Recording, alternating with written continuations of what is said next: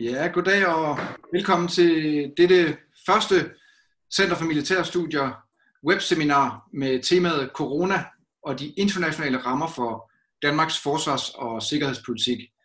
Vi øh, lader lige gå et øh, enkelt minut, mens folk øh, klikker ind. Jeg kan se, at der kommer, øh, der kommer flere løbende.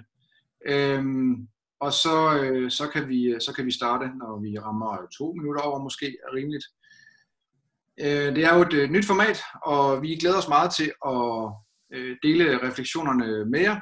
Øh, det er sådan, at øh, vi desværre ikke har seniorforsker Katja Lindskov Jacobsen med i dag. Hun kunne ikke deltage, og vi har prøvet at skaffe en erstatning, men det var ikke muligt med, med kort varsel. Så øh, I får i stedet øh, en potpourri fra øh, professor Anders Vivl og seniorforsker øh, Christian Søby Christensen og mig selv, og øh, det skal nok blive en spændende debat. Der er mulighed for at stille spørgsmål på, øh, på Zoom undervejs, og vi kører et format, hvor øh, vi tager et antal runder med nogle forskellige temaer, så I må endelig øh, skyde med spørgsmålene, så snart I synes, der er noget, der er, øh, der er relevant, som I gerne vil spørge om, eller, øhm, øh, eller som i det hele taget, I synes, det er væsentligt at tage op, når vi, øh, øh, når vi nu har emnet corona og dansk forsvars- og sikkerhedspolitik øh, på, på banen. Øh, jeg kan sige, at den sidste runde er sådan et opsamlingsheat, hvor vi snakker om, om, øh, om de globale betingelser for forsvars- og sikkerhedspolitik i det hele taget. Så hvis man har øh, store øh, generelle spørgsmål, så er det godt at gemme dem, øh, gemme dem til der. Ellers så prøver vi at holde øh, et øh, skiftende fokus øh, undervejs. Viruskrisen har jo ramt alle dele af dansk politik, og spørgsmålet er så for os, især på Center for Militære Studier, hvilke konsekvenser krisen kan få, både på kort og på lang sigt for dansk forsvars- og sikkerhedspolitik. Spørgsmålet er, hvordan krisen allerede nu påvirker grundlaget for og rammerne for dansk forsvars- og sikkerhedspolitik. Det er måske for tidligt at sige noget om specifikt, hvordan øh, politikken i sig selv kommer til at udvikle sig, men vi kan godt allerede nu, tror jeg, få en fornemmelse af, øh, hvordan det er, at øh, betingelserne og rammerne er, er ved at udvikle sig. Og øh, et af spørgsmålene i den sammenhæng, som vi er meget nysgerrige efter, det er jo selvfølgelig for at finde ud af, om om der er forskel på, hvor og hvordan krisen udfolder sig. Altså, øh, hvad kommer det her til at betyde for de autokratiske stormagter i forhold til øh, de globale demokratier? Øh, betyder det her noget for den øh, globale magtbalance? Øh, og hvilke konsekvenser får krisen for de svage stater i syd? Øh, får den nogle konsekvenser for Europas sammenhængskraft, altså den geopolitiske øh, hvad skal man sige, dagsorden, der underligger spørgsmålet omkring NATO og EU's øh, øh, interne relationer, deres måder at, at arbejde sammen på.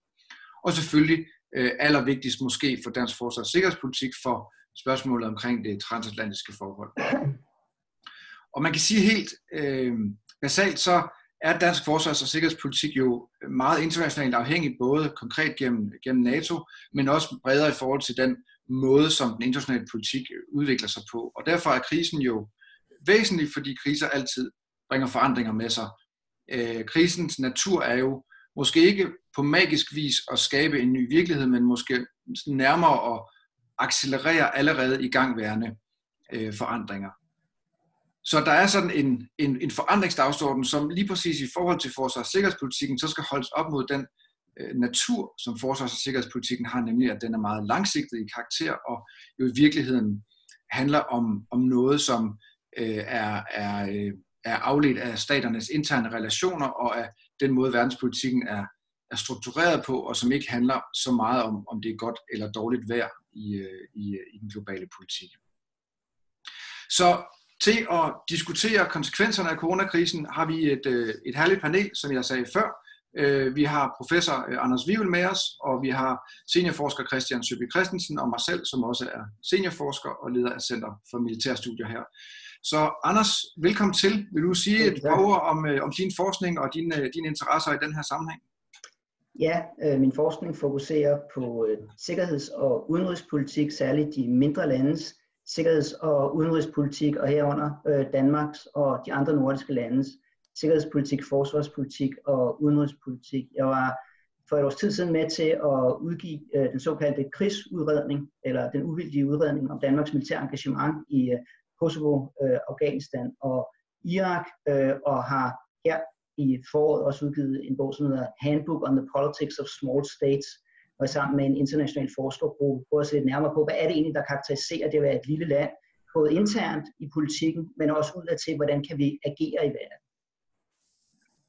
Fornemt. Tak for det, Anders. Christian, vil du sige et par ord om, øh, om din forskningsdagsorden og, og de ting, der, der, der ligger der på sinde i, øh, i sådan et, et bredere perspektiv end bare coronakrisen? Ja, min forskning øh, fokuserer på, øh, på, dansk forsvars- og sikkerhedspolitik øh, og, og, og dens som sige, internationale betingelser, øh, især som, øh, som de spiller sig ud i forhold til, til europæisk og transatlantisk sikkerhed øh, øh, såvel som, øh, som i Arktis. Øh, og jeg har, har publiceret en del på, på forsvars- og sikkerhedspolitik i, i Arktis og, og på det, det dansk-grønlandske øh, forhold, øh, og har øh, i slutningen af sidste måned øh, lige udgivet en rapport, der handler om, øh, om hvordan de nordiske lande øh, på, på relativt ens måde forholder sig til, øh, til udviklingen i europæisk forsvars- og sikkerhedspolitik. Det er super. Tusind, uh, tusind tak for det. Øh, det er sådan, at vi har struktureret dagens øh, webseminar i, en, øh, i et antal runder, øh, og som sagt, så er I meget velkommen til at bruge øh, Q&A-funktionen og sende, sende spørgsmål ind undervejs, og så vil vi prøve efter bedste evne at, at, at, at tage dem op og, og, og behandle dem. Jeg tror, at det væsentligste udgangspunkt for den internationale politik, og det er jo ikke en, en, bare en holdning, jeg har, det er en, det er en udbredt, hvad skal man sige, et udbredt tema for forskningen i international politik handler jo om, om, om stormagternes betydning for den internationale politik, for, for den måde, som politikken øh, udfolder sig og strukturerer sig på. Øh, det faktum, at, at, at magtbalancer øh, er øh, blandt andet er en væsentlig del af, af verdenspolitikken. Stormagtsrelationerne er væsentlige, fordi øh, relationerne mellem dem er med til at sætte tonen for alt andet i verdenspolitikken. Hvis stormagterne ønsker at samarbejde og kan samarbejde, jamen så er det nemmere for, for alle de andre lande at, og, øh, og, at leve i fred og fordragelighed, men hvis der er konflikter i stormagtsrelationerne, så må de øh, mindre lande også forholde sig øh, til, til den del af det. Så spørgsmålet er nu, hvor var stormagtsrelationerne på vej hen før øh, coronakrisen, og hvilken effekt kan krisen få på, på stormagtsrelationerne, både på, på kort og på lang sigt. Og jeg synes, at øh, øh, på trods af, at det transatlantiske forhold jo på mange måder er den vigtigste for den europæiske sikkerhed, og herunder for dansk forsvars- og, og, og sikkerhedspolitik, så er det nok efterhånden blevet sådan, at den vigtigste enkelte stormagtsrelation i verdenspolitikken, det er den amerikansk-kinesiske øh, relation. Og det er selvfølgelig også op øh, til debat, men jeg synes, vi skal starte med den.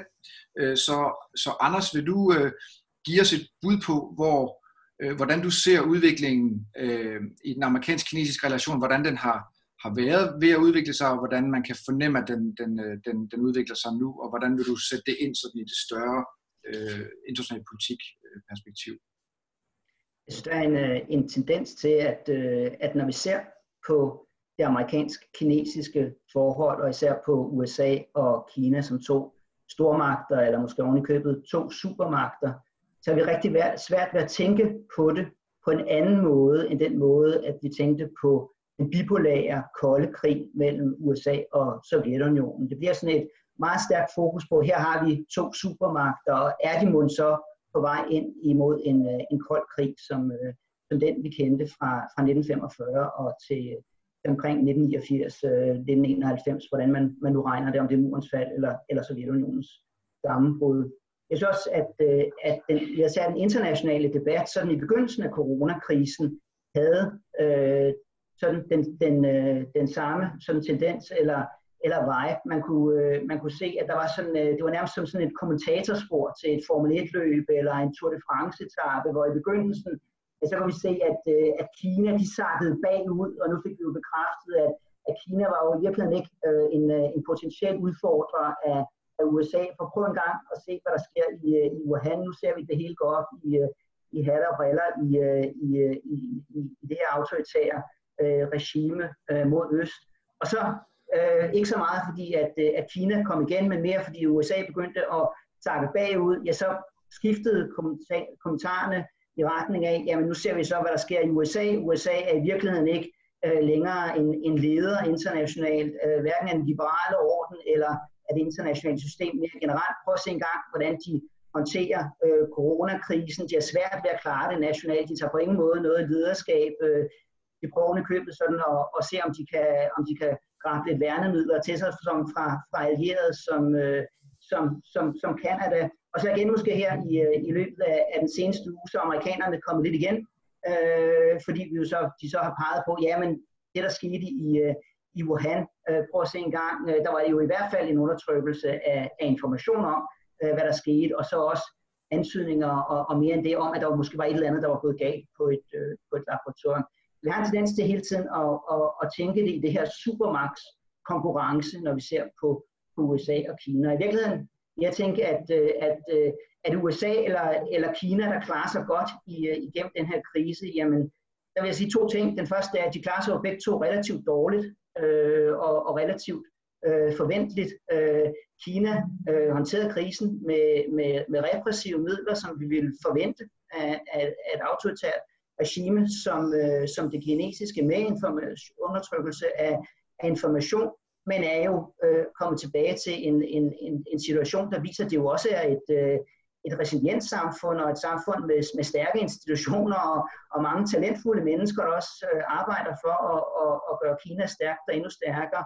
Og lidt det samme med USA kunne vi se, jamen man har håndteret det på en måde, som jo på ingen måde er en leder af, af, af den liberale orden værdigt, men samtidig har man jo håndteret det. Der har været en række tweets og udtalelser fra, fra præsident Trump, øh, men samtidig har det jo også bekræftet igen, at, øh, at USA ikke alene er et stærkt land med mange stærke institutioner, og har kunne sætte ind også i forhold til, til, til, til den her krise, men jo også, at man jo rent faktisk, når man ser på den økonomiske krise, også havde været i stand til systemisk at lære af finanskrisen og den økonomiske krise, for man gik jo meget hurtigt ind fra den amerikanske centralbank, agerede på den begyndende økonomiske krise, og efterhånden fulgte det politiske system jo også med det.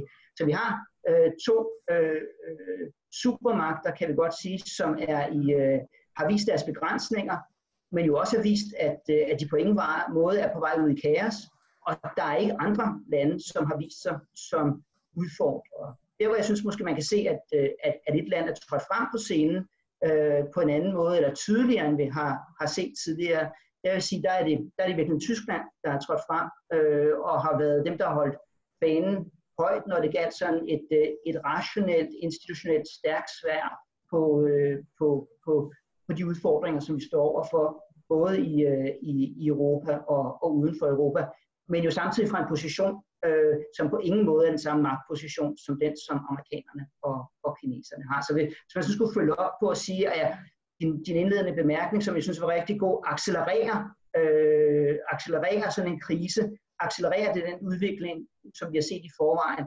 Ja, det tror jeg, den gør, men jeg tror også, den samtidig er som sådan et lynglimt, hvor vi går i en mørke nat, og hvor den sådan lyser op, øh, og, og så vi virkelig ser konturerne af, af den orden, som, øh, som vi var i i forvejen. Fornemt. Christian, Kina, er det, øh, er det, øh, øh hvad skal man sige, er det blevet sådan de sidste halve år, at det er blevet tydeligt, at den amerikansk-kinesiske relation er den vigtigste? Er det det, der er sket?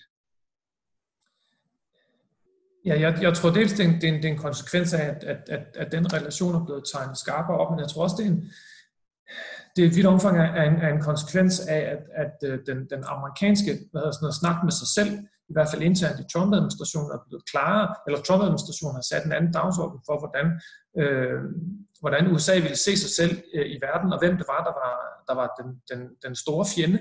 Øh, og, og, og det er i højere grad øh, end, end, end tidligere, i hvert fald med nogle andre midler, noget andet, noget andet sprogbrug, en anden slags international politik, øh, er Kina.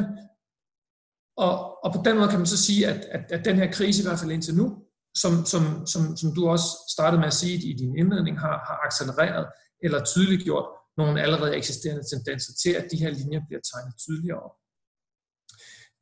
Men, men, men det som, og, og, hvad hedder det, og det, det, det, det tror jeg kommer til at og, hvad hedder det, have øh, betydning øh, i fremtiden, også, også fordi der er jo, man kan sige, en, en anden ting ved, ved, ved sådan en krisesituation, det er jo, at det er også, det er også et, øh, det er også et punkt, hvor, hvor, hvor politiske entreprenører kan gribe en dagsorden, ikke? Eller, eller klistre noget på øh, den eksisterende dagsorden. Ikke? Det, det var i, i den hjemlige debat, der synes at enhedslisten af coronaepidemien var, var en god grund til at give de offentlige ansatte mere i løn. Måske ikke så overraskende, måske heller ikke så overraskende, så synes Liberale Alliance, at det her det var det bedste argument for at hæve øh, topskatteloftet. Det mente de nok også begge dele før. Ikke? Øh, og på samme måde som siger nu, at, at den, den holdning, som USA har til Kina og vice versa, den har de også nu, men nu kan de bruge krisen til at forklare, hvorfor det, hvorfor det er vigtigt. Ikke? Hvad hedder det? Og der, der tror jeg måske i virkeligheden, at, at, at den krise konsekvenser kommer til at være mere geoøkonomiske end sådan geopolitiske.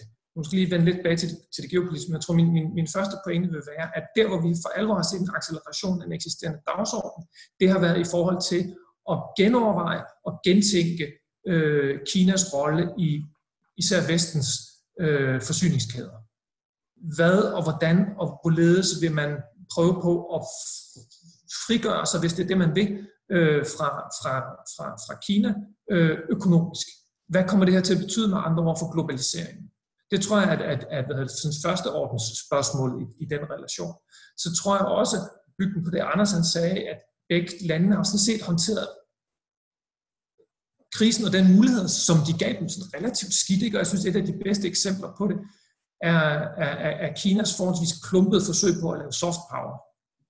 Øh, og, og jeg, jeg tror, som en del af, at den konfliktlinje mellem USA og Kina tegner sig tydeligt op, det betyder også, at hvad skal man sige, resten af verden, om det så er den liberale del af den, Europa, altså den største del af Europa, eller om det er landene omkring øh, Kina, altså den, den sydøstasiatiske randzone, hvis vi kan kalde det det, tror jeg også i højere grad kommer til at tage nogle beslutninger om, om hvor, hvor, hvor, hvor, hvor, hvor offensivt de vil gå imod Kina igen. Så jeg tror, at konfliktlinjerne bliver tegnet tegnet stærkere op.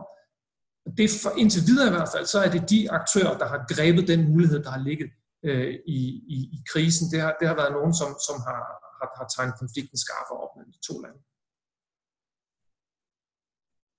Det er jo en, øh, øh, det er jo en glimrende trædesten til så at hoppe videre til, øh, til det store land, som vi, øh, vi normalt taler om, når vi taler europæisk øh, øh sikkerhedspolitik, øh, nemlig, øh, nemlig Rusland.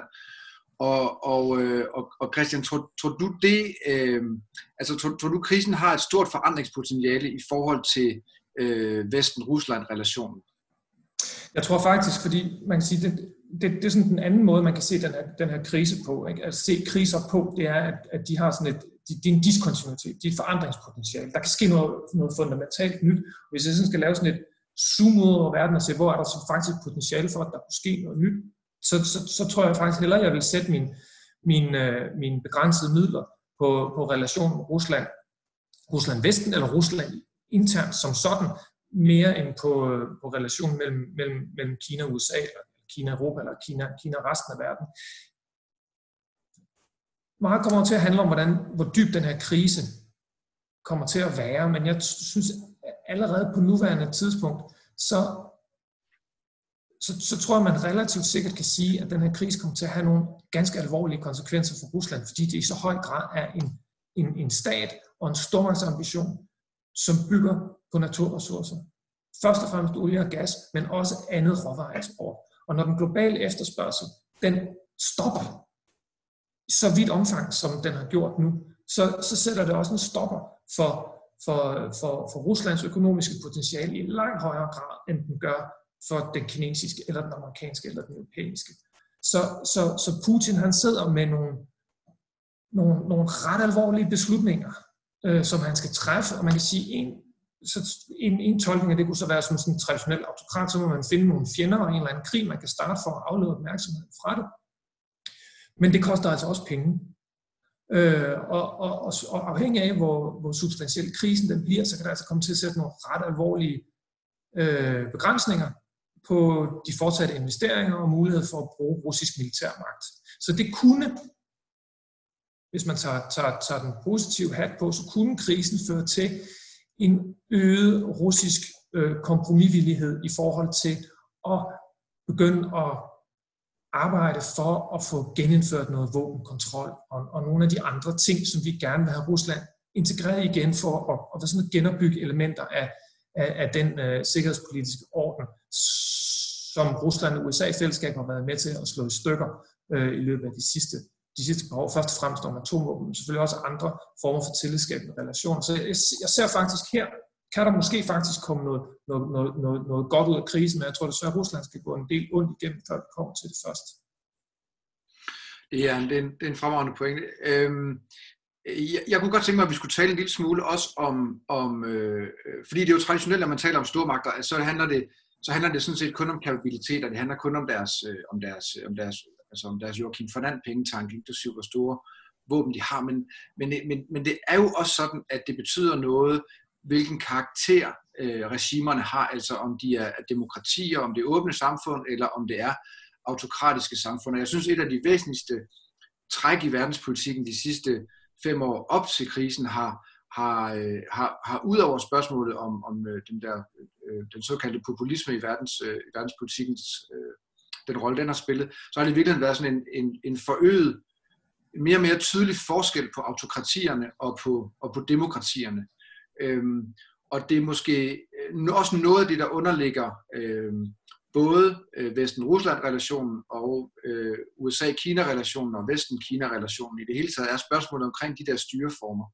Og jeg synes også, Anders fik nævnt meget fint før omkring, at det vi har kunne se med den kinesiske stats øh, brug af, af, af, af, af, af, af magt øh, i forhold til at håndtere krisen internt, har jo understreget, øh, hvor, hvor store forskelle der er på den måde, de, øh, de vestlige demokratier indtil videre i hvert fald, øh, hvilke, hvilke midler de øh, vælger at bruge, og også måden, vi, vi debatterer det på. Det, der var en nyhed i, i går, tror jeg, fra AP, som, øh, som øh, opresumerede, at ikke mindre end tre russiske læger, som havde udtalt sig kritisk om, øh, om, om coronakrisen i Rusland, var, var faldet ud af vinduet. Øh, og det er jo en øh, uheldigt, når den slags uheld sker, især når, det, når der er så mange af dem på samme tid. Øh, og, og på samme måde har, har der også været en masse dissent, øh, eller dissidenter i Kina, som, som pludselig har forsvundet øh, fra øh, altså borgerjournalister og andre, som har udtrykt sig kritisk om, om myndighederne. Så man kan sige, at, at, at en, en dimension i verdenspolitikken, som krisen accentuerer, er i hvert fald spørgsmål, er i hvert fald forskellen på, på demokratier og ikke-demokratier. Øhm, vores, vores egne øh, trade-offs og, og, og balancerne mellem, mellem frihed og sikkerhed, balancerne mellem statens ret til at gribe ind i vores liv og, og, vores, og vores frihed, øh, er jo også voldsomt til debat, både i, i USA, hvor, hvor der render øh, militsfolk rundt med våben på, øh, i, i regeringskontorene i Michigan øh, og andre steder, men jo også hjemme i spørgsmålet omkring sådan noget som, som, som kontaktsporing. Hvordan gør man det, øh, uden at faktisk at, øh, at lave nogle ret voldsomme overgreb i forhold til øh, øh, folks øh, øh, mulighed for at bevæge sig frit uden at blive sporet af, af, af staten. Så det er da i hvert fald et af, af emnerne også i, i det her. Og spørgsmålet er måske, som jeg så vil, vil skyde videre til, til jer to, er, er om, om de åbne samfund vil vise sig svagere end de autokratiske stater. Er det, er det, er det noget, eller vil de faktisk vise sig stærkere? Er, det, er der noget, som vi, er noget, vi kan uddrage af verdenshistorien, hvor, øhm, som, et, som, et, som et bud på det? Christian? Jamen, jeg siger, jeg tror, hvis, hvis, hvis vi starter med at se på, på hvad hedder det, sådan, i hvert fald den amerikanske selvfortælling om sig selv og deres internationale lederskab, ikke? Så, så handler det jo, så er der bare sådan noget, the, the, the benign hegemon, at de er empire by invitation.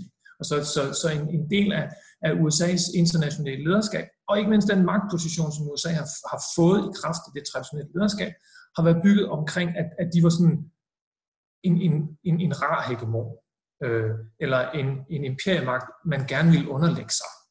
Øh, og at, at, at der var ligesom, man var i det sammen, ikke? Og, og der var et, et, et fællesskab, som var, som var, som var, som var stærkt.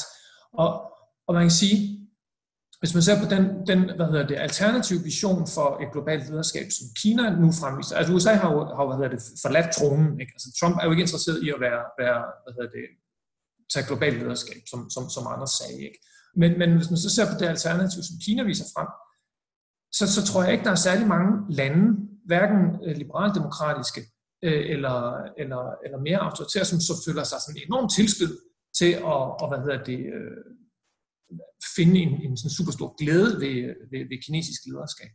Så, så hvis så for vidt, at de der stormagter skal fremtræde i en skønhedskonkurrence, så er der altså ikke nogen af dem, der ser særlig skønne ud nu, i forhold til også, hvem er det, der har det bedste, den bedste vision for, hvordan du indretter din stat for at håndtere krisen. Hvis man skal, skal sådan noget, også igen øh, sådan fra hoften, se på, hvem er det, der har været sådan forholdsvis fornuftig til det her, så er det, så er det, så er det homogene lande med øh, en stærk stat og en stærk stat-samfund-relation. Så jeg mener altså ikke stærk stat, sådan Viktor Orbánsk model, men måske mere en stærk stat som en, en, en Mette Frederiksen-model. Ikke? Altså det er, det er velfungerende øh, mindre lande øh, i Nordeuropa og i Sydøstasien, der har der indtil videre ser ud til at have klaret det her, det her bedst. Ikke? Øh, så, så, hvis, så, så hvis der er nogen, der har lyst til at lave systemeksport, så er det da, da skandinaviske velfærdsstater. Det er jo, det er jo en glimrende pointe, Christian, at, at, at øhm, øh, hvad hedder det, øh, at, at, at det virkelig også handler, ikke kun handler om regimetypen, altså om man er demokrati eller ej, men det også handler om, om øh, altså måske er det, er, det, er det den klassiske nationalstat, altså det er den, det er den moderne, ikke den postmoderne, men den moderne klassiske nationalstat, der får en, øh, en form for renaissance i den her sammenhæng. Christian? Altså hvis, hvis, hvis jeg må uddybe her, det, det, det er stater, som, som er i stand til, det, det er stater, som har, som har stærk rækkevidde internt, og som er i stand til at skabe opbakning til det, de gør. Ikke? Altså, Mette Frederiksen kan jo tillade sig lige næsten hvad som helst i øjeblikket, fordi at der er parlamentarisk og befolkning op, og befolkningen bakker op til, hvad hun gør.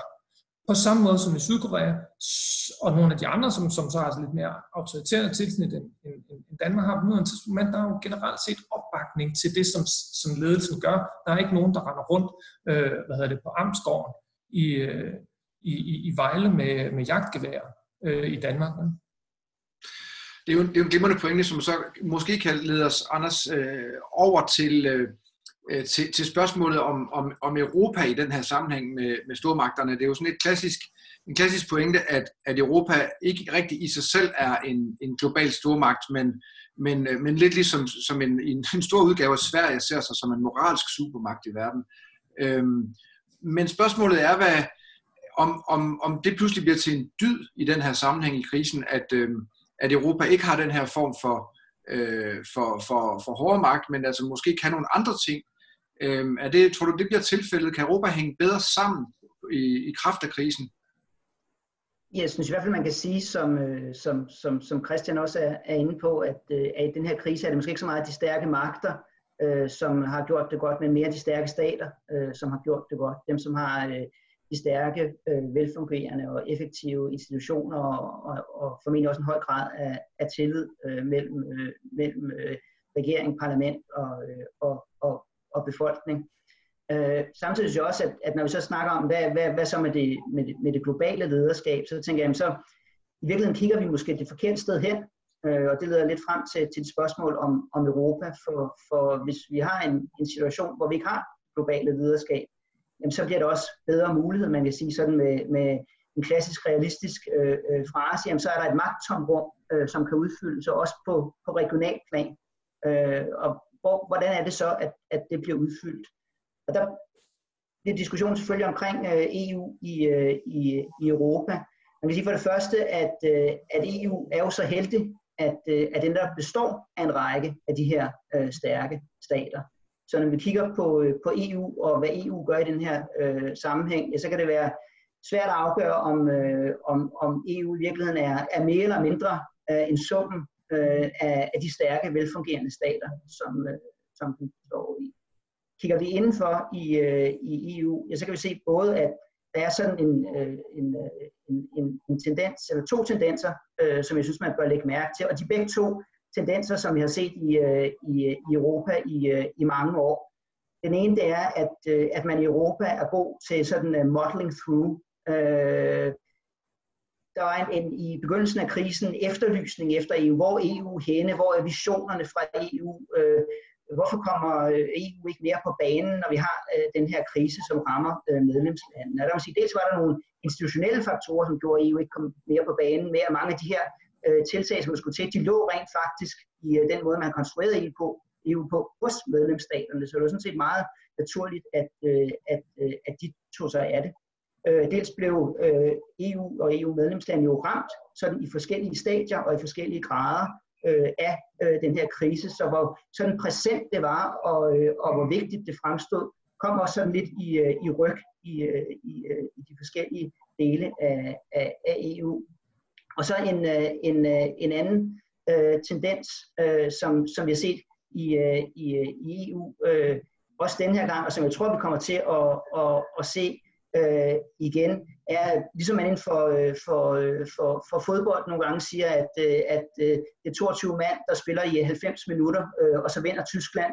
Øh, så kan man sige, at, øh, at i EU, der er det også øh, EU-medlemslandene, der forhandler i, i timevis, dagevis, ugevis, nogle gange månedsvis. Øh, og så, øh, så er der en tysk dagsorden, der, der i sidste ende slår igennem, måske især på det økonomiske område. Og der ser vi jo, kan man sige, konturerne af, af den konflikt, som vi også så i den økonomiske krise i EU, ser vi jo også nu igen med sådan en nord-syd-deling, hvor man på en eller anden måde skal, skal finde et, øh, et kompromis, hvor man sørger for, at, øh, at de lande, som er hårdest ramt, også økonomisk i syd, kommer igennem krisen, men hvor man med Tyskland i spidsen, øh, og også fuldt op af, af, af Danmark og, og Holland og andre nordeuropæiske medlemslande, også ønsker at, at sikre det, man kunne kalde sådan en, øh, en ordoliberal eller, eller konservativ øh, økonomisk politik og, øh, og, og finanspolitik. Så jeg, jeg vil ikke sige, at det her sådan er, er EU's store chance. Jeg synes ikke, der er noget, der tyder på EU, der står som den store normative magt tilbage. Jeg synes, der er til gengæld, som jeg indledte med at sige, jeg synes noget, der tyder på, at Tyskland står som den store normative magt tilbage. Tyskland handlede handlet hurtigt, rationelt, dygtigt, institutionelt, var blandt de første, der var ude og sige, at, øh, at man fra Tysklands side faktisk havde overskud af forskellige former for respiratorer og andet, som man kunne gå ind og, og hjælpe øh, andre lande. Man har på den måde sådan taget et, øh, et, øh, et, øh, et normativt lederskab øh, i, øh, i Europa, øh, og, og også været det, man kunne kalde en enorm entreprenør ved at gå forrest, og i virkeligheden være den, der sådan var, var både, både handlede efter, som man, øh, som man talte også, der har været god øh, konsistens over Fordi Så i virkeligheden har Tyskland i den her øh, øh, situation ageret sådan, som vi normalt, når vi forsker i mindre lande, vil, øh, vil anbefale,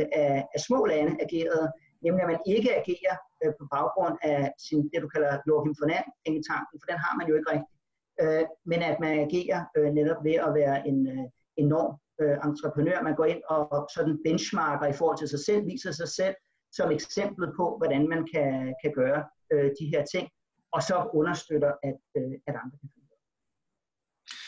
så i virkeligheden så handler det om at udvise rettidig omhu øh, og, og hvad hedder sådan noget, øh, stå tidligt op og gå tidligt i seng, og pludselig så får man, øh, øh, så får man en, en, en god karakter af, af verdenshistorien.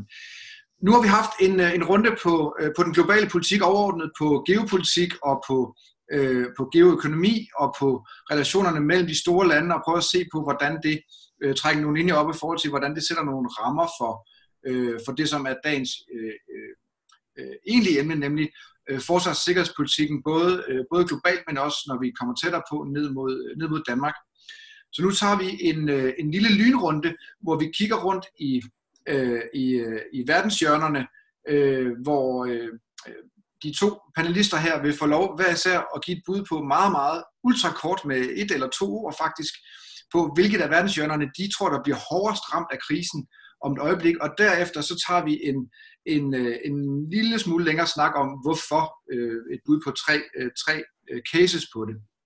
Men lad mig lige prøve at nævne hurtigt de, de fire verdenshjørner, set med, med forsvars- og sikkerhedspolitiske øjne. Det er jo sådan, at, at, at øh, dansk forsvars- og sikkerhedspolitik, som i høj grad bliver produceret sammen øh, med, med vores allierede og, og partnere, jo i høj grad også er, er ikke kun et udbud som blindt ud i luften, men også et svar på nogle efterspørgseler, og, og de fire verdenshjørner repræsenterer i virkeligheden fire forskellige måder at, at se de efterspørgseler på. Og hvis vi starter øh, sydfra, så er der jo syd og sydøst for Europa en, en række øh, forskellige politiske kriser, som handler om, om svage stater, om øh, ustabilitet, om øh, politisk ekstremisme, øh, voldelig ekstremisme og om ting, der flyder over grænserne, som vi ikke vil have, hvad enten det er Øhm, er, øh, er øh, kriminalitet, eller det er ukontrolleret migration, eller, eller det er, er, er de her internationale terrorgrupper for eksempel. Så det er en, en problemstilling, som vi i meget høj grad har lavet forsvars- og sikkerhedspolitikken definere efter frem til 2014. Hvis vi så kigger mod, mod øst, jamen så er det den, det, som nu er den vigtigste dagsorden i, i NATO-sammenhæng især, nemlig den, det kollektive forsvar, evnen til at lave afskrækkelse øh, og helt konkret at kunne kunne leve op til de forpligtelser, der findes i NATO-sammenhæng. Kigger vi mod nord, så er der nogle særlige forhold for, øh, for dansk forsvars- og sikkerhedspolitik øh, i forhold til rigsfællesskabet. Øh, der er spørgsmålet om, om Grønland og Færøerne, der er spørgsmålet omkring suverænitetshåndhævelse, og der er den særlige position, som Danmark har i øh, øh takket være øh, takket være Arktis, nemlig at, at rigsfællesskabet til sammen er en, en spiller blandt få andre i et, et, øh, et meget særligt område af, af verdenspolitikken.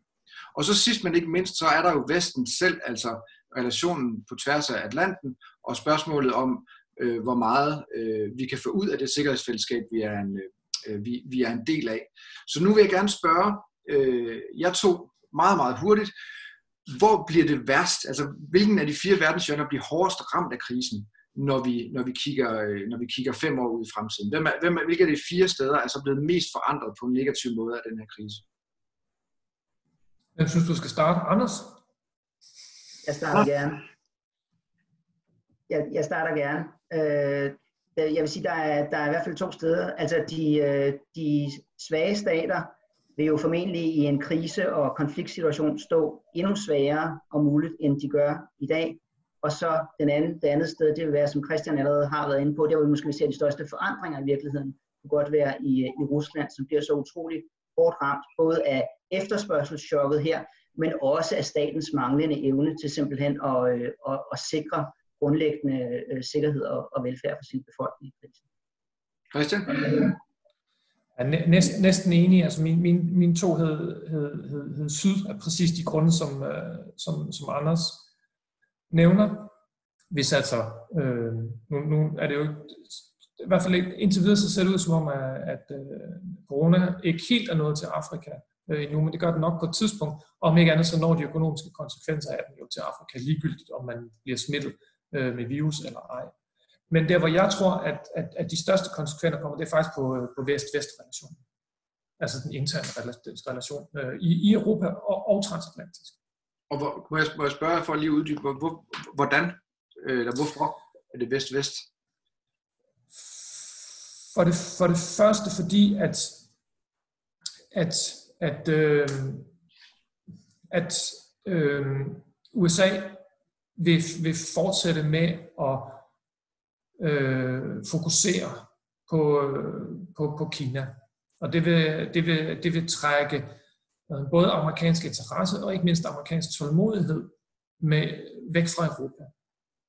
Samtidig med vil det, vil, vil, vil, tror jeg, selv med, med, med, med Anders' øh, tyske hvad hedder sådan noget, økonomiske, øh, normative øh, lederskab, så, så, vil, så vil spændingerne, øh, som Anders også nævner, i Europa, øh, mellem nord og syd, øh, mellem Tyskland og Frankrig, og også, tror jeg, når det handler om, om, om, om udenrigs- og sikkerhedspolitikken, stadigvæk kan være, være til stede. Så, så jeg tror, at de to, to, to-tre brydningsflader, altså en transatlantisk brydningsflade, en nord-syd brydningsflade, og så en, en Tyskland-Frankrig brydningsflade, vil blive accelereret øh, af den her krise. Og, og det tror jeg så i, i første omgang vil, vil have, have, hvad hedder det, tror jeg, måske de mest altså sådan noget, uforudsigelige, forstået på den måde, jeg ikke kan forudsige dem, øh, konsekvenser for, for, for Europas øh, håndtering af, af det, der foregår øh, syd for Middelhavet.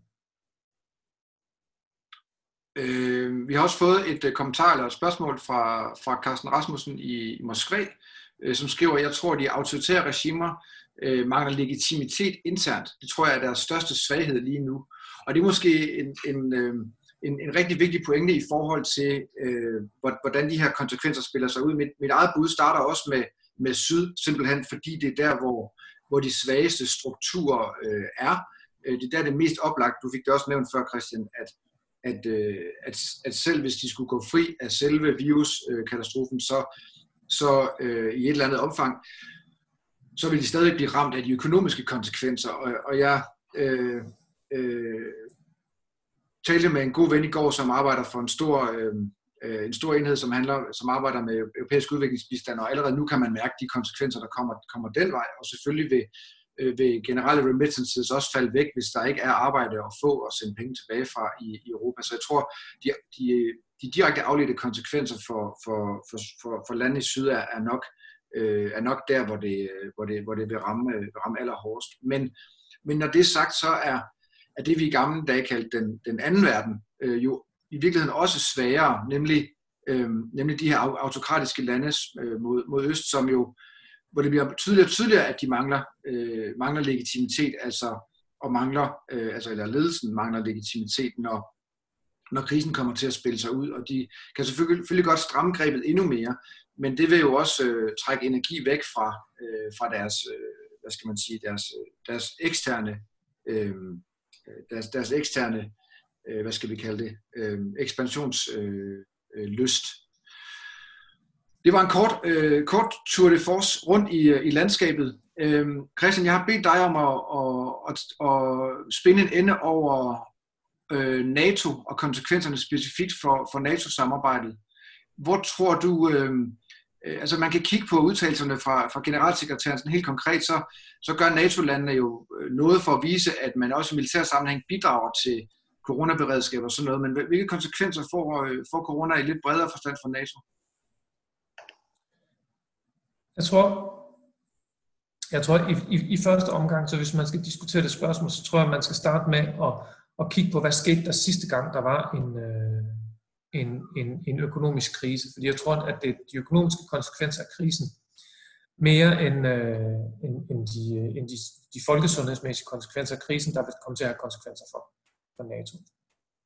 Og, og man kan sige, hele en stor del af, af, af Donald Trumps øh, platform og hele den her burden sharing debat er jo i vidt omfang et efterladenskab fra øh, krisen.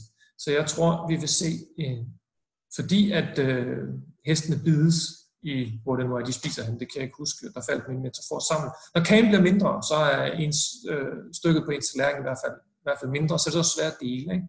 Øh, så, så jeg tror, øh, hele diskussionen omkring transatlantisk sammenhold og solidaritet og hvem betaler hvad og hvor meget, den vil komme til at og, hvad hedder det, bluse op øh, igen. Og det er sådan set uafhængigt af, om, om, om det er den ene eller den gamle hvide mand, der bliver amerikansk præsident næste gang, hvis de kan finde ud af at gennemføre et valg.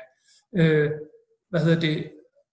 Så det er den ene ting. Så, så, så der bliver en, en byrdedel til Den anden ting kommer så til at afhænge af, hvad kommer det her til at, at betyde for, for hvad hedder det, europæiske øh, militære kapaciteter og den måde, som, som Europa håndterer sin egen øh, rolle som strategisk aktør, øh, hvis man kan kalde det det. Og, og, og, og hvis du kigger tilbage på 2008-krisen, så i hvert fald for sådan nogle, øh, for sådan nogle øh, øh analytikere, forsvarsøkonomer, forsvarstænketank, så var det en katastrofe. Ikke? Der er nogen, der peger på, at, at helt op mod, mod 30 procent af Europas militærkapacitet forsvandt som konsekvens af finanskrisen i 2008. Kommer der til at ske det samme igen? Altså det spørgsmål, vi også skal stille her. Ikke? Og det er selvfølgelig klart, at, at, at forsvarsbudgetterne kommer til at komme under pres i Europa igen. Jeg, jeg har sådan, der er tre, tre ting, som jeg tror vil være sådan modveje en lille smule. Det ene, det er, at øh, jeg tror, landene generelt, som Anders også var inde på tidligere, har, har lært, hvordan de håndterede øh, finanskrisen. Øh, så, så jeg tror, man, man i højere grad vil se, også i Europa, se mere ekspansiv finanspolitik, som betyder, at presset på, på forsvarsbudgetterne i første omgang i hvert fald måske ikke bliver helt lige så store som tidligere. For det andet, så, så kan man i hvert fald fremføre et argument om, at, at den her krise måske bliver dyb, men ikke bliver nødvendigvis så lang. Altså det, det, det er hvad nærmest hvad sådan noget, øh, definitionen på et eksternt chok til en økonomi. Der er ikke nogen systemfejl som sådan, der har skabt krisen. Der skal nok være rigeligt med systemfejl, der bliver, der bliver blotlagt krisen. Men ikke synes som sådan en systemfejl, der har, der har sat krisen i gang, så, så man skal institutionstegn bare starte motoren igen. Det kommer nok til at kræve en del olie, øh, men, men alligevel. Og så for det sidste, så er der i modsætning til 2008 en, en, en, en lang række af trusler, som aftegner sig tydeligere for, hvad skal man sige, det europæiske sikkerhedspolitiske rum, end de gjorde tidligere. Øh, for det første, det, transatlant, det, det transatlantiske trussel i situationstegn, hvis vi kan kalde det det, ikke? fordi den transatlantiske usikkerhed, der knytter sig til amerikanerne, Rusland er, er, er, er til stede som en, som en, som en sikkerhedspolitisk, måske endda en militær udfordring på en anden måde, og udfordringerne fra, syd, fra syd står tegnet skarpere op, eller står tegnet op på en anden måde for Europa, end de gjorde i 2008. Så man kan sige, at der, der er nogle, nogle, nogle, nogle, nogle trusselsbetingede vilkår, der også gør situationen anderledes end før. Men vi kommer stadigvæk til at have et, et hundeslagsmål om, om byrdedeling, som kommer til at være forstærket af, at amerikanerne kigger mod Asien. Så det kommer til at blive, øh, blive, blive, blive grimt, tror jeg. Og spørgsmålet er så jo som altid, om det her så vil betyde, at, at, at, at Europa så vil tage mere lederskab. nu må Europa træde karakter. Det tror jeg heller ikke, øh, øh, Europa vil øh, i særlig høj grad øh, på kort sigt øh, den her gang. I hvert fald ikke, når det handler om sådan en konkret militær øh, udvikling og, og integration. Der, hvor jeg tror, at den her krise måske kan have en betydning, det er igen for at vende tilbage til det, jeg sagde tidligere omkring det, omkring det geoøkonomiske. Jeg synes, der er nogle, nogle tegn i, i, i både den, nogle af de initiativer, som, som den nye kommission satte i gang allerede, da den var ved at nedsætte sig selv, men, men som, som, som også begynder at blive snakket om på nogle andre måder, at når man snakker om, om strategisk autonomi, det der var det store dyr i åbenbaringen tilbage fra 2016, og, og, og, og unionens nye sikkerhedspolitiske strategi, så handlede strategisk autonomi virkelig meget om øh, kampvogne og fly og fregatter, og, øh, og hvad hedder, produktionsfaciliteter til at kunne producere dem uden om amerikanerne. For mig ses det selv ud som om den dagsorden ved at brede sig en lille smule ud, så det kommer til at handle om, om nogle andre ting. Altså det kommer til at handle om handel, det kommer til at handle om forsyningssikkerhed, det kommer til at handle om teknologiautonomi, altså er, er Europa som, som, som, som samfund eller som, som marked ikke er, er afhængig øh, af beslutninger, der bliver taget øh, hverken øh, i, i Beijing eller, eller i Washington. Så, så på den måde så kan, så kan krisen også føre til en, til en forandret snak omkring, hvad Europas rolle i verden som sådan skal være, som er mere end bare at sige, om vi bliver også nødt til selv at kunne bombe nogen øh, i det nordlige Afrika. Ja, selvom, selvom, øh, selvom det jo så også er en, en, en, en, en, en del af den, af, den, af den langsigtede dagsorden, men, men, øh, men man kan vel også sige, at, at spørgsmålet om, om byrdedelingsdebatten i forhold til, til det der transatlantiske spørgsmål jo indeholder sådan en, en konceptuel fælde, hvor man kunne tro, at, at hvis man fastholder det transatlantiske link og fastholder relationen til USA, jamen så bliver det dyrt, fordi EU har byrdedeling, men hvis vi går tilbage til Europa, så bliver det billigt, og det, det der tror der er en fælde i virkeligheden, altså man konceptuelt kan komme til at falde i, fordi realiteten er jo, at det der strategiske autonomi, hvis Europa selv skal øh, på længere sigt skal, skal kunne producere sin egen sikkerhed og grundlaget for den, blandt andet igennem en veludviklet forsvarsindustri, jo ikke blot skal investere massivt i, øh, i, i evnen til at, at have det militære isenkram, men også hele den, øh, den infrastruktur. Altså, øh, man skal ikke kun have, have, have lokomotiver, man skal også have hele, øh, og altså DSB, man skal også have hele banen Danmark,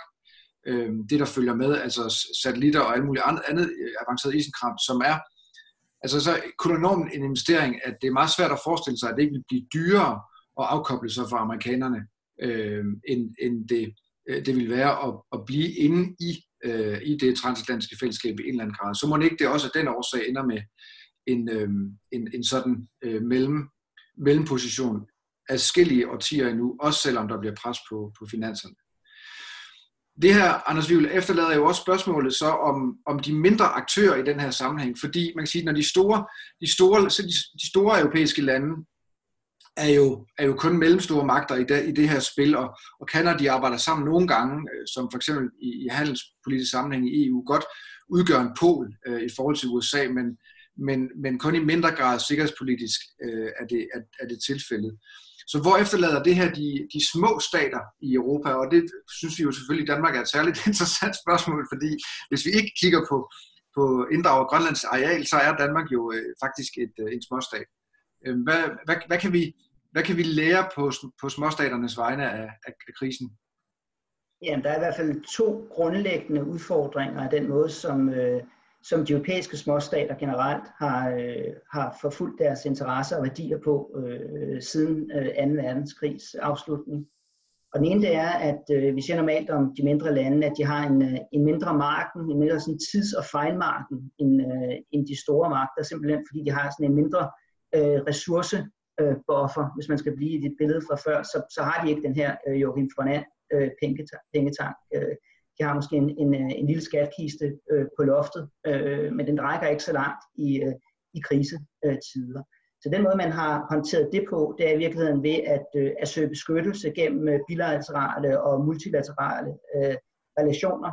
Øh, det vi kalder at søge shelter, altså sådan øh, beskyttelse eller læ øh, for, øh, for international politik. Det har man gjort militært jo i, i NATO, og, øh, og politisk og økonomisk i EU, og selvfølgelig også politisk i, øh, i, i NATO. Og det er klart, når, øh, når båndene så udfordres øh, i øh, de her internationale organisationer, også i, øh, i de bilaterale forhold, så udfordrer det også øh, de, øh, de svære aktører, som jo ikke har småstaterne, som ikke har så stor indflydelse på strukturerne i, øh, i, i de her samarbejder, men har vældig glæde af at, at, at være en del af de her samarbejder og, og bidrage til dem inden for de her strukturer, som, som grundlæggende er, er aftalt af, af stormagterne. Så på den måde er de små lande øh, udfordret af det, vi ser nu med sådan en renationalisering, kan man sige, i forhold til, til stormagternes politik. Det er ikke noget, vi har set med, alene med coronakrisen, som jeg sagde tidligere, så er det mere nu altså sådan et lysglimt, der lyser det op, men det er jo virkelig en udvikling,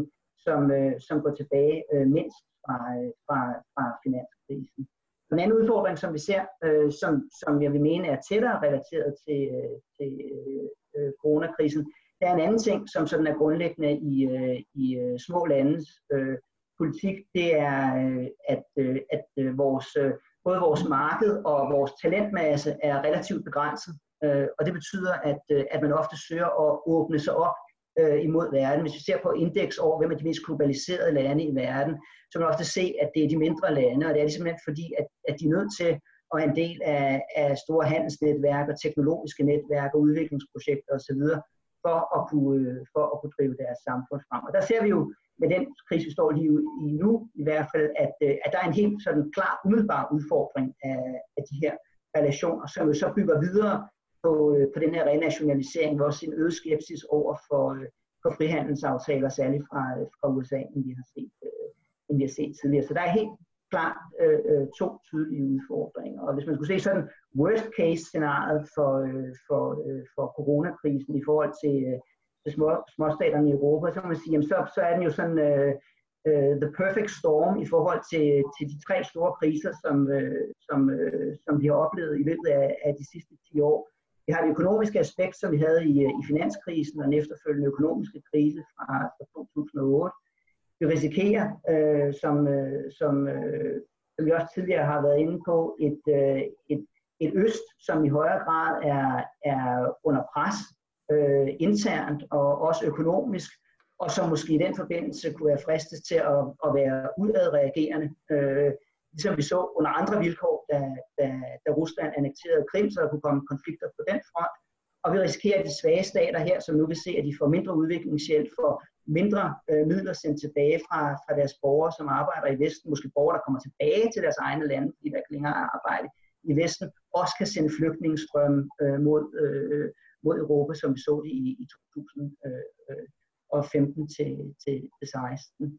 Og der tror jeg, man må sige, at, at, øh, at, at, at der er måske sådan øh, øh, øh, tre, tre, tre grunde til, at, at vi skal være mindre bekymrede øh, for det, end, øh, end hvis det var sket for 10 år siden. Og de tre grunde er lige præcis øh, finanskrisen, migrationskrisen og, og annekteringen af Krim.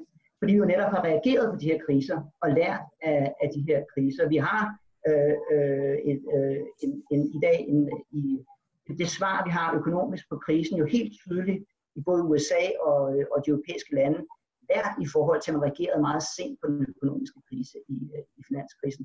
Vi har i forhold til, til, til, til Rusland jo nu fået en helt anden opmærksomhed på, øh, på, på NATO's østlige grænse og, og, og med stationering af, af, af tropper i, i Estland. Vi har en aftale med Tyrkiet og, og, og, og grænser på plads i Grækenland på en helt anden måde, end, end vi havde inden migrationskrisen. Så meget af det, der vi oplever nu, øh, og som sætter os under pres, er i virkeligheden også noget, som vi heldigvis er, trods alt er, er relativt velforberedt på. Det, øh, det lyder lovende, Anders. Det, det tager vi med. Øh, det er godt med lidt optimisme. Christian, jeg kunne godt tænke mig her hen mod slutningen og prøve at snakke lidt om, om, om, øh, om forsvars- og sikkerhedspolitikkens øh, rolle i den, i den interne politik, både herhjemme, men også, også i det hele taget øh, Øh, i, i lyset af, af coronakrisen. Øh, man har jo kunne se, og vi, vi talte om det før med, med NATO, med, med generalsekretæren, som, som øh, kan, kan fortælle om, hvor meget de forskellige øh, landes forsvar bidrager til, til beredskab rundt omkring og kan hive ting frem af, af gemmerne øh, og, og, og kan, kan, kan bruges til beredskab både på tværs af grænserne, men også, men, også, men også derhjemme. Så der er i hvert fald sket en, der skal i hvert fald en, en, en, en italesættelse af, af forsvarskapaciteterne som noget, der, der bidrager til det nationale beredskab, øh, ud over den rent militære øh, effekt. Men er det, er det bare, øh, er det bare stafage, eller er det også et udtryk for en mere sådan, et varsel om en lidt dybere, øh, hvad skal man sige, øh, øh, sådan omlægning af måden at forsvare forsvars- og sikkerhedspolitikken på? Altså drukner det rent militære i, i, i beredskab og, og, og, og nationale øh, opgaver? Er det, er, det, er det den virkelighed, vi kommer til at se foran os, Christian? Nej, det tror jeg ikke. Øhm, hvad hedder det? Øh, jeg tror, hvad hedder det, som du henviser til generalsekretæren, der har gjort meget ud af at påpege, hvor, hvor fantastisk NATO har været i forhold til at hjælpe med, med coronakrisen, og det får mig til at tænke tilbage på et, et, et jordskælv i Pakistan øh, i 2004, hvor øh, man også nærmest fik det indtryk, at hvis det ikke havde været for, for NATO, så øh, var hele landet faldet fuldstændig sammen. Øh, for mig ser det, at det er udelukkende en, øh, et, et PR-stunt, som han, øh, han er i gang med nu, fordi, som, som også mit eksempel med enhedslisten og Liberale Alliance viser, så er en, er en krise øh, et, øh, en mulighed for at vise, at man gør noget, eller siger, at det, man gjorde i forvejen, er rigtig godt. Øh, jeg tror, der kommer til at være en, en, en diskussion omkring, hvad hedder det, øh, beredskab i det hele taget. Og jeg tror, at i, især i, øh, i, de, i de nordiske lande, fordi vi har, sådan, vi har, vi har en tradition for, for det, der hedder, hedder totalforsvar, ikke? at der er sådan en, en, en, en, en glidende overgang mellem, hvornår noget er, er, er samfundet, der er civilt forsvar, så hvornår det bliver sådan klassisk civilforsvar, og hvornår det bliver sådan mere og mere beredskabsstyrelse til militæret. Alle øh, arbejder ligesom sammen, fordi alt skulle til under den kolde krig. Jeg tror, vi vil få en, en en, en snak omkring, hvorvidt de dele skal styrkes som konsekvens af krisen. Men jeg tror ikke, at det vil føre til sådan en, en, en, en omkalfatring af, af forsvaret, fordi at der vil stadigvæk være, som jeg nævnte, der er stadigvæk eksterne trusler i mere eller mindre altså traditionel øh, forstand, som, som, som ikke kan løses øh, ved, ved hvad hedder det, lager af, af respiratorer. Og jeg tror, når man så har haft den her snak omkring øh, hvad hedder sådan noget, øget resiliens og, og, og, og de her ting, så tror jeg hurtigt, det vil gå op for en, at der var altså en grund til, at man nedlagde det efter den kolde krig. Især når man ikke ved præcis, hvad det er, man skal forberede sig på, hvilket man jo ikke ved, fordi altså, det er jo ikke sikkert, at det bliver en pandemi, og så kan det, hvis det bliver en pandemi, så kan det være, at det bliver en pandemi, som kræver, at folk skal i dialyse i stedet for en respirator, så står man med 1500 ekstra respiratorer i et eller andet lag over en holdskov, så skal man bruge dialyseapparater i stedet for, så man skal virkelig forberede sig på alt. Det bliver virkelig dyrt. Så derfor så tror jeg, at den snak relativt hurtigt vil forstå det. Og så vil man måske se på, er der nogle måder, hvorpå vi kan have en større reserve, hvorvidt forsvaret kan bidrage i en eller anden situation, hvis der er nogen, der kalder på dem. Men, men, men der er jo ikke så mange af dem. Og jeg har svært ved at se, at man vil bruge flere penge på at have flere folk stående i en eller anden form for beredskabsstyrke. Men måske en lille smule, men jeg tror ikke, den snak kommer til at være så vanvittigt stor. Fordi at der stadigvæk vil være behov for, for situationstegn traditionelle militærkapaciteter det synes jeg er et, øh, et, et fremragende måde at, at slutte øh, dette webseminar på. Jeg, vi startede jo med at spørge, om, øh, om krisen ville forandre det hele, og, og det korte svar er, er nej. Altså, stormagtsrelationerne er der stadigvæk. Menneskets natur har ikke forandret sig. Uden et samfund til at kontrollere det, så, så er vi under egoistiske, og selv når vi er indrettet som samfund, så er vi også under egoistiske mellem hinanden, og derfor betyder magtbalancer noget, og forsvars- og sikkerhedspolitikens relevans er ikke forsvundet med krisen, den er, er, er blevet øh, måske forandret øh, på kort sigt, men den, den, den er der stadigvæk, dens natur findes stadigvæk, og, og øh, en del af øh, en del af opgaven for, for os, der, der beskæftiger sig øh, os med det, er jo også at, at se, i hvor høj grad den, øh, den her konstans faktisk findes inde bag nyhedsfladen, som, som, som næsten kun er dækket af, af sundhedspolitik. Tak til alle jer, der fulgte med derude. Øh, vi er glade for opmærksomheden. Jeg håber, I synes, det var spændende at være med. Øh, vi vender tilbage igen på et, øh, et senere tidspunkt.